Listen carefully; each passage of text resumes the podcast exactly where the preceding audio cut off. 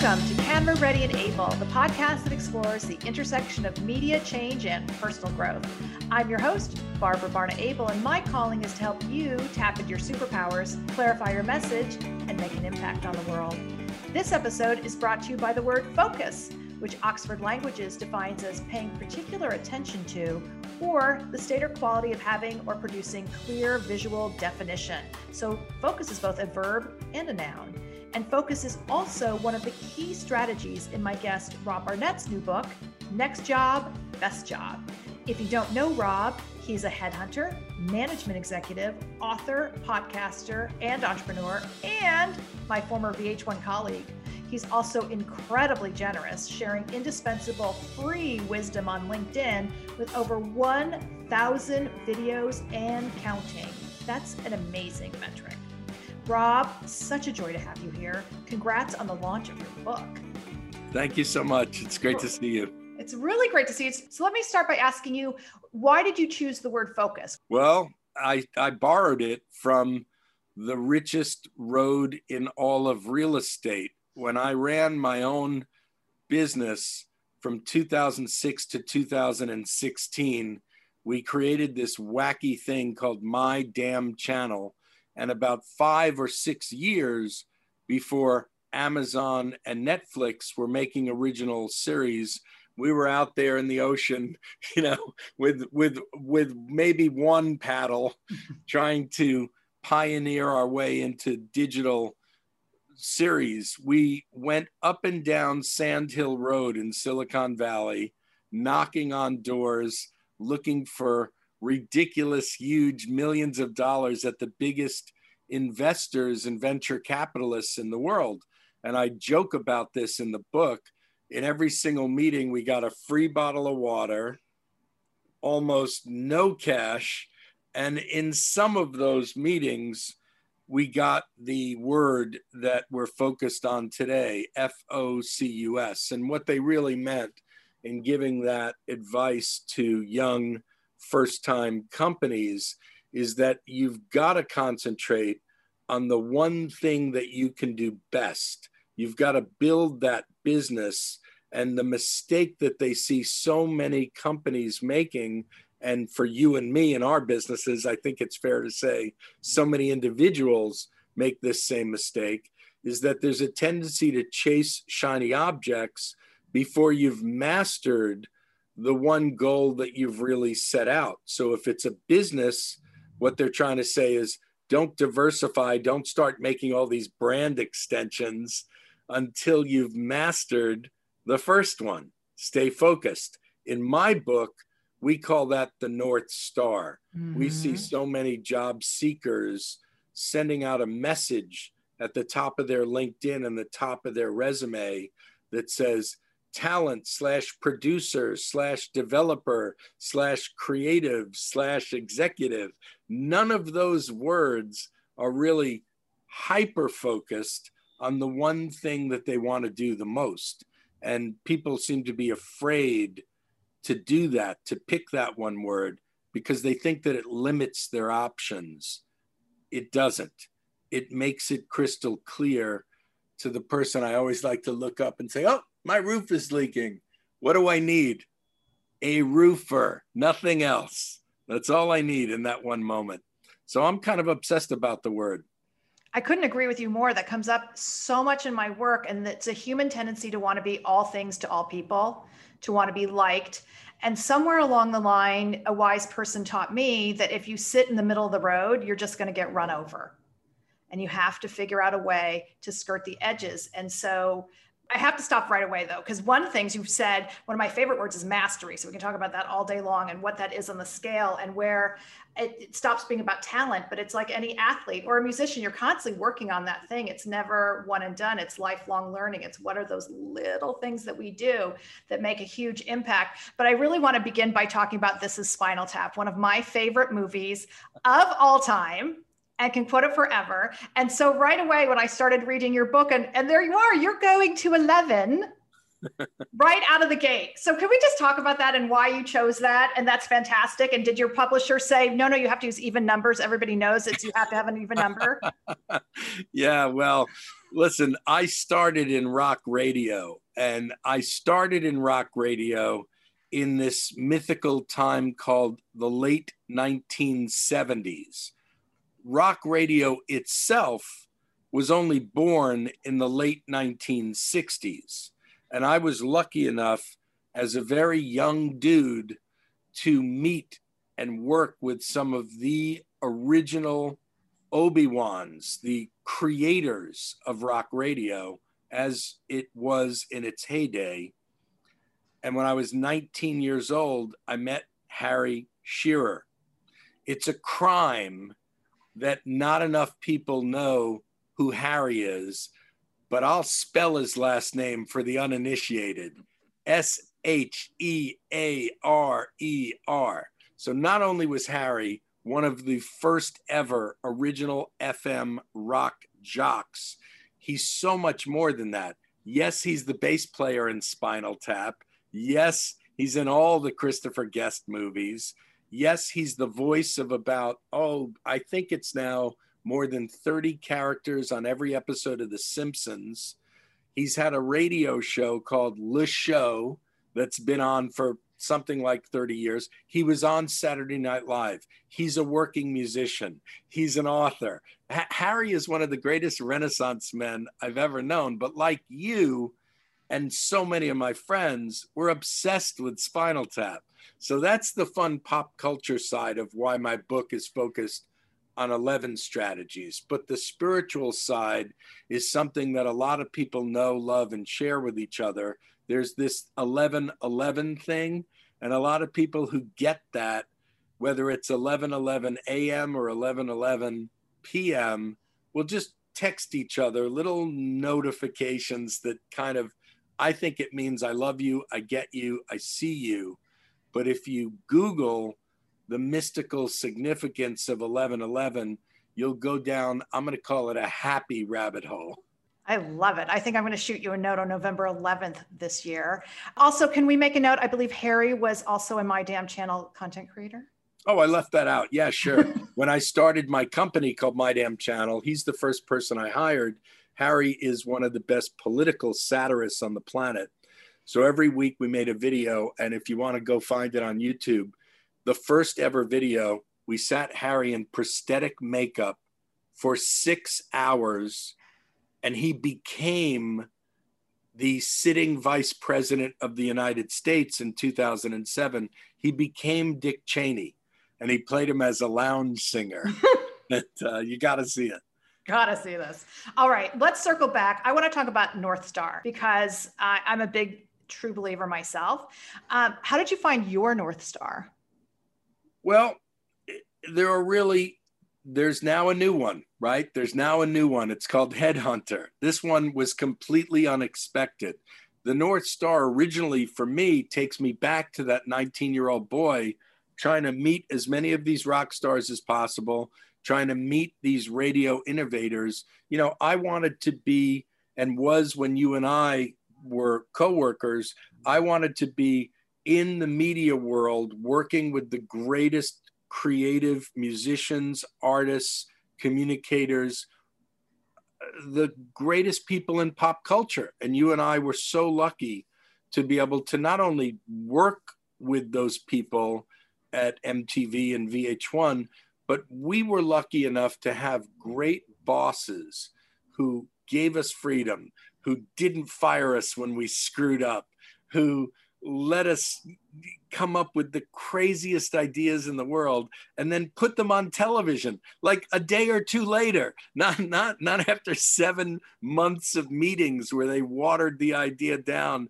and sucked all the life out of it. So i i felt that my north star ran me chasing and chasing and chasing the heavens for you know decades and decades and decades trying to make great content with the greatest content creators in the world. That's all I wanted to do. But then, like a lot of my friends, I got stuck. I fell on my ass home, unable to get back in, sent emails to you and everyone else I know and said, Hi, remember me? I used to be this guy. And it, it was just brutally depressing, scary, terrifying, and all the rest and I didn't know what to do because it was dragging on for months and months and months, and I couldn't find a way back in. So one day, exactly three years ago, June 2018, in a fit of utter frustration, I grabbed my iPhone, I pressed record, and I made a very short video speaking about my dilemma, but immediately saying, look, there's nothing unique here. What I'm experiencing is true for so many people I know. We are stuck. Hashtag IBJA. I called it IBJA, and I made it a cutesy, funny name and said, We are in between jobs again. And why don't we at least put our heads together, start talking about this, see if there's some way to help each other? That was the message. And I, I, I looked a little sad sack. I was kind of bummed out, you know, and before I got scared at how dumb it was or whether I should make a second take like a professional like you would do i was just like oh, i'm just going to post it you know so it was kind of shitty looking but i posted it on linkedin and facebook and by the first night it blew up. There were just insane amounts of comments and and and views. So i realized i had struck a nerve. I didn't know what to do about it except make a second video and a third video and a fourth video. So i got on that old television habit that we used to teach the youtubers at my damn channel which is be consistent find a way to keep it concise but do it every day. Don't miss a day. I, I started playing all those ideas through my mind. It was after about 10 or 11 of these that a man called and said, Listen, I'm watching these. I love what you're doing. I met you at MTV 100 years ago, and I need to hire a chief operating officer. Is that what this is? You're a headhunter? And I went, Yes. and then I muted the call and I started typing into Google retainer, headhunter, commission, fee, exclusive, you know, all, all the stuff I was afraid I was going to be asked, I Googled. And I swear to you, I faked my way into this. Uh, but then when I hung up the phone, it was an epiphany. I realized, oh my God, I just got the answer. The answer is I've run my race, I've done a great job having fun but now it's time to just turn it all over to helping other people. And it didn't just become a job, it became a mission and it saved me from going cuckoo in the bald head. It's your uh, vocation. Yeah. Mm. So, one, Shonda Rhimes is all over us going, Year of Yes. Rob said yes. So easy to say no, but you leaned in and said yes. That's just a really important thing to point out because for many of us, multiple voices pop up at the same time. You could have easily have told that gentleman, "No, I'm sorry, I'm not a headhunter." yeah, right. You easily. Yes. Right. And funny enough, that's how I started my business in 2001. I, I was at a dinner with two awesome women I didn't really know, but they were entrepreneurs and they were like, What are you going to do? I'm like, I'm starting my own business. I just blurted it out but it was just, and then the phone rang and someone wanted to hire me. And I'm like, great, I'm open. I'll figure the rest out. I think I need to get an email address and figure out where my mail goes. But so that's a really important thing is you listen to the gut and the voice somewhere along the line. But it also goes to another one of my favorite quotes in your book, and Grandma Janie, we have to have a moment for her right now, is the you know when you know. What does that mean to you? And how, when you're, t- I want to actually be clear with people because there's one, there's emotional response, but we also have physical responses in our body eh, to the you know when you know. And one is if it's scary in a butterfly's way, that's often a good thing, versus scary in a I want to vomit. I feel like there's an anvil on my chest kind of way. And those are two different things. So it's part of it. It's lean. So can you even like think back to what your what you actual physical sensations were, plus the emotion around that? I love the way you asked this question. Uh, look, I I had like many human people, two grandmas. One of them growing up, God bless her, God bless her. She was witchy. She was really mean. She was the kind of grandma that had, you know, the furniture was covered in plastic and you could look at it, but you couldn't sit on it. Came from the Depression and she just was filled with angst and, and bad stuff and may she rest in peace. Mm-hmm. Grandma Janie was the goddess of unconditional love. Mm. She was mm. born in Liverpool, that place, and she had eight brothers and sisters. She was my mom's mom. And she came over here as a young girl. But when I was a young boy and all through my teens and all into my 20s before she passed, Grandma Janie was that one person in my life that was pure, unconditional love, just love. Everything was love. I could do no wrong with her. And when I used to go visit her in, say it with me, Miami Beach, you know, where boys like me had grandmas like Grandma Janie, we were both early risers. So we get up really early in the morning and I'd go into the kitchen. She'd always be in the kitchen. The kitchen was spotless. She would, you know, at 80 something, she'd be on the on her knees, like cleaning the floor, making it, you know, just perfect. And then she'd be sitting there with her ritual, drinking a cup of tea. And I guess this is true maybe of British grandmas, a little sugar cube. I don't know if you, anybody in the audience knows this. A little sugar cube. She'd take a bite out of the sugar cube and then she would sip the tea through the sugar. It was this really fascinating. It's a Russian thing. In Russia, that's how to put the sugar cube and drink from the glass. It was so interesting. Yep. So you're bringing me back to this. I'm remembering mm. it, and you know, because she was kind of like a second mom to me. I would bring her my problems, you know, whatever my problems were. And if they were problems of the heart, I would remember her saying, you know, like if you'd ask grandma, like, well, what do you think? Is she the one or something like that? You know, she would have this great grandma Janieism and just say, you'll know when you know. So I think the answer to your question and the reason why I wanted to start the book this way is to bring all that love stuff into your career and agree with what your question is pointing towards, which is this is not really a mental thing yet. This is a spiritual thing. This is this is something in your heart. This is like love. Because I, i've always believed from the very beginning that if somebody made the rule that says you're supposed to have a shitty job that you hate and then you sneak in your fun on weekends and two vacation weeks a year i never accepted that. I always thought whoever wrote that rule is an idiot. You know, I, I want to really like what I'm doing. I want to feel excitement when the alarm clock goes off every morning. So I took all of the Grandma Janieism and started the book with this core idea that is now reinforced 10 trillion fold because we've survived COVID. And the idea is you need to know what you really want to be doing. And the only person that's really got that timetable down is not some stupid HR person that doesn't give a crap about you. It's you. It's you. It's inside. You know, you're gonna you're gonna wake up just like you did in that restaurant with those friends and say, no, no, no, I'm starting my own business. I'm doing this, right? And then the minute that you make that decision, that's like a car that was completely empty in the tank. There was no gas, there was no fumes, there was no nothing. But the minute that you and I go, no, no, this is this is it. This is what I'm doing.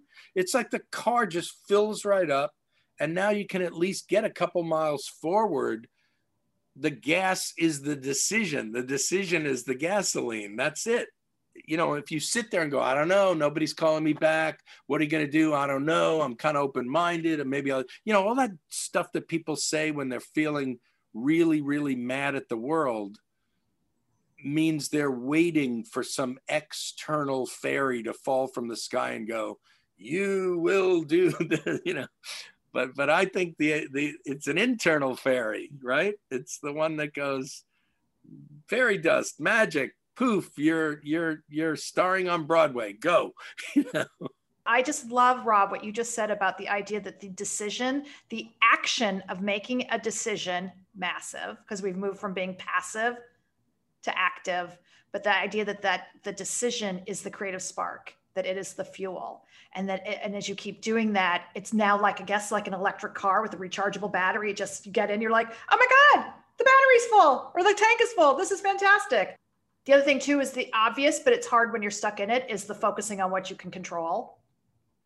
And the obvious thing, which we talked about a little bit before, is you can control your mindset. It takes a ton of effort, and often it requires a coach, a therapist, a spiritual guru, any number of support.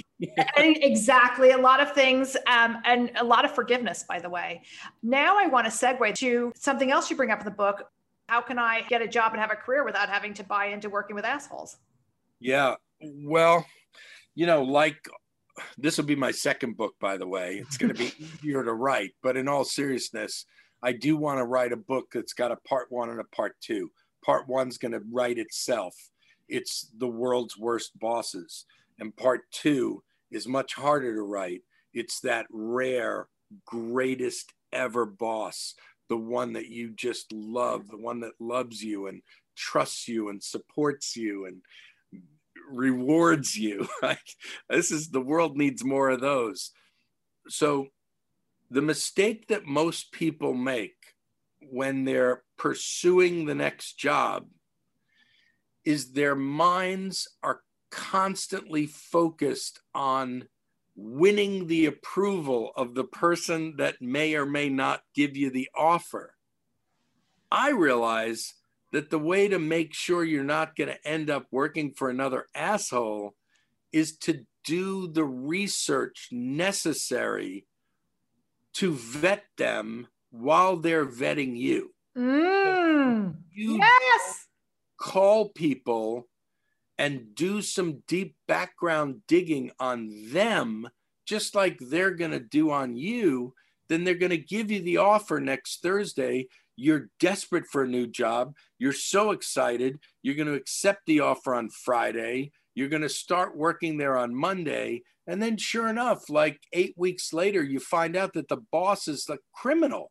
But, but you could have found that out had you just paused the whole me, me, me, me, me train and make it about them and do your homework and figure it out. And, and the reason why it's easy for me to write about this in the book is that I've been burned many times. I've worked for monsters more than once. I won't name them because I've had a long career. So so now if we've just survived hell and we're about to go back into the workplace, yes, we need the job. Yes, we need the salary. Yes, we need the health care. But do we need to be tortured to get it? Or wouldn't it be better to just wait another couple of weeks of oh my god i don't have a paycheck and and just do this deep background check. It's not that hard. It's really not that hard. If somebody's a monster and you ask around you ask around you'll know you'll hear you'll hear and then you got to make that decision that's really best for your life not the quick decision of i'm desperate for a paycheck so what everybody's a jerk. I'll I'll tough it out. Back to the rule. Just no assholes. Don't do it. It's not worth it. It's an essential mindset shift that you just described because one, right, you're starting to think who do I want to work with as opposed to for. So you're starting to identify your own value and approaching this as a win-win. And I think also in the process, what you're describing the book as you get to know yourself and finding your North Star is understanding where you thrive. I talk about that so much in the media space because if you need the trains to run on time and you need a lot of consistency and structure, you may want to go work for Dunder Mifflin. You may not want to work in, in media, television, production, any of the number of startups I work for and advise because it's a world where it's really chaotic, but that's part of the excitement. So if you can handle change and a world you never know what you're going to encounter on any day that's really important. It's also important to understand that different people thrive with different types of personalities like how collaborative are you? How how much of a self-starter are you? How much feedback do you need?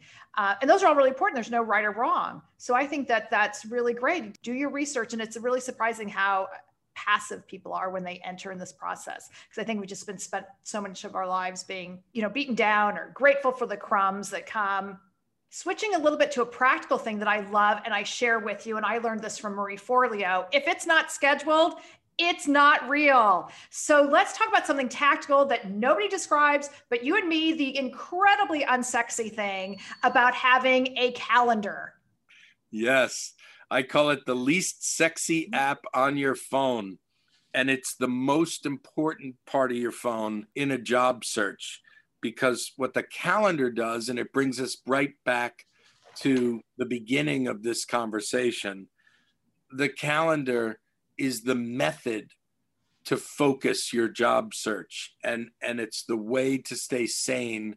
And it's definitely the way to stop spending so much time eating snacks and jerking around and wasting time and really treat yourself like the CEO of you Inc. and put these meetings down one by one by one. We literally in the book, I think it's in chapter two, we map out for people an actual day, minute by minute, hour by hour in a job search, even before it's filled up with job interviews. Because I think that you, you need to really prioritize the top two or three things that need to be accomplished every single day. And, you know, after I write this book, I've been joking, I'd like six pack abs. Well, I've been too busy to get them, right? But but if if I if I finish this book and now I have all this time left in the day, I can get my bod in shape. I can do it, but not without committing to a, a schedule that you stick to no matter what. Just like it was a meeting that the CEO of the biggest company in the world scheduled you got to show up for yourself and you got to show up on time and you got to accomplish things. And then we teach people this simplistic little time management tool that I learned a long, long time ago. It's it's as stupidly simple as A's, B's, and C's, but here's what it means in 30 seconds. You write down all the things that you think you should be doing on any given day in the job search and you come up only with the top one or two priorities, those are your A's. Then the rest of them are either B's or C's. If something is a C and it didn't make it quite onto the top of the list, then the lesson that I was taught a long time ago is don't ever do C's. Just stay focused on A's and B's, the things that are the most important priorities each day. And after a week or two or three, your job search will have accomplished some structure and some success. And then instead of just having all these meetings with yourself, the meetings are going to start filling up with, yes, the person who may hire you. But you got to map it out. I find when I'm super deep in the weeds, and I wonder if you did this when you were writing, I put things like breathe on the calendar. sometimes, sometimes, yeah but it is it's helpful right as it depends on how ocd you are but you know it's helpful because it really just says you know to get deep for one second you can fall apart in a job search a lot of people fall apart i mean bad so if you're just saying nope nope nope it's 11:48 so at 12 I'm doing this at 12:30 I'm doing this it keeps you sane it really does that's a beautiful thought. And it's extremely helpful because it's both a mindset shift and now you've offered some really tactical advice. I love that. Okay, Rob. So, right behind you is a staggeringly impressive assortment of vinyl albums as well as CDs. And for all I know, there's some cassettes in there. So, first fun question If the alarm goes off and you have to dash out and you're never coming back, what are the top 10 you're grabbing? oh my god oh my god i don't know that's a that's a scare ah that's the scariest question ever i can only bring 10 okay maybe you have a tote bag and you're just throwing it all in there oh my god well there's got to be let's see there's got to be springsteen there's got to be beatles there's got to be stones uh somehow joni mitchell is asking me to bring her so she's got to come she had a big week yeah, I know. Joni keeps doing more social media lately, which is beautiful. Oh, Dylan, there's lots of Dylan coming along. Dylan's in the book, you know. This is shocking to say. We have his permission for some beautiful wisdom that is in this book. It's one of the, mo- I mean, you and I have gotten to work with the greatest musicians of all time, right? I asked for and got his permission for something in this book, which I'm going to cry. I mean, who who who else could help people figure out who they're supposed to be and inspire them to be. Dylan and then Keith is also in the book because Keith's got the same thing. The last time I interviewed Keith, I said, Is it fearlessness that lets you do what you do? And then he said, No, it's not fearlessness. It's it's that I can't be anyone else other than who I am. I just love these people so much. Every morning I come down here and I just I grab one and whatever the song is is the spontaneous daily video message. I don't pre-plan them. I just look at the wall, grab something I love. Like today it was Lou Reed, busload of faith. You need a busload of faith to get by because the world can beat the crap out of you. So, besides Next Job, Best Job, and your spiritual guides, Bob, Keith, and Lou, what are some of your go to resources? Well, there are two patron saints for this book. It's funny because I always mention these people to everyone I meet to try to get more people to know who they are. And I usually play a game. I usually say, Do you know who this is? And with one is a woman, one is a man. With the woman, nine and a half out of 10 people do not know who this is. Her name is Amanda Palmer, spelled regularly P A L M E R. And your first piece of homework, if you don't know Amanda, is to look for her TED Talk, all 12 minutes of it. That's called The Art of Asking. That's your first homework. Then you can do the second most important thing. You can go get the book called The Art of Asking, which debuted when it came out at number seven on the New York Times bestseller list. And then, if you want the full Monty, you can go to amandapalmer.net and learn about this woman who I love, who's taught me so much about asking for what you need from the people who care about you. And I'll just leave it at that. The second person is probably known by a few more people than Amanda, but a lot of people don't know this man. And God, I love him, Seth Godin. It's G O D I N. And if you don't know Seth, look him up. Maybe one of the smartest marketing minds I've ever known.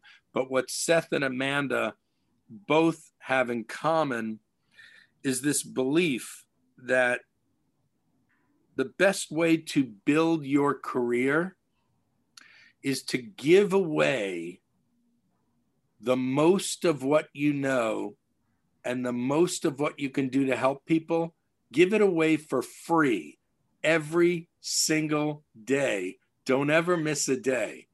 And then some people come back as clients. That's the simplest way I can tell you about the massive mental shift that they helped me make when I felt like, well, I'm stuck, so everybody's got to help me. Why isn't anybody helping me? I'm pissed, I'm sad, I'm mad, you know. But with Seth and Amanda, we're just like, well, why don't you just start helping everybody, you know, instead? And that that's that that I love them. I love them, love them. You know, I emailed Seth, I think it was a Friday night at eight o'clock, and I said, I know that you get thousands of requests to blurb every book that's ever been written in business and in marketing, but I'm asking you to blurb mine. And then I said something disgusting. I think I said, The publisher says they need it in a week. Is it possible? Please don't hate me, or something like that. And then I woke up Saturday morning, the next morning at 8 a.m. He had read it and he wrote it. It was an amazing thing you know, because we're not best friends, but he's a giving guy. I just want to sit with that for a moment. That's a really beautiful thought and a lovely place to end this conversation. Rob, you're a gift. And I am so thrilled that you've joined me here. And also, I'm thrilled for the gift you put out into the world Next Job, Best Job, which is available from fine booksellers everywhere in person in real life and online, I'm sure. And I want to thank everyone for listening this week. Your feedback and participation means the world to me. If you haven't subscribed, please hit the button below. And as always, have a great week.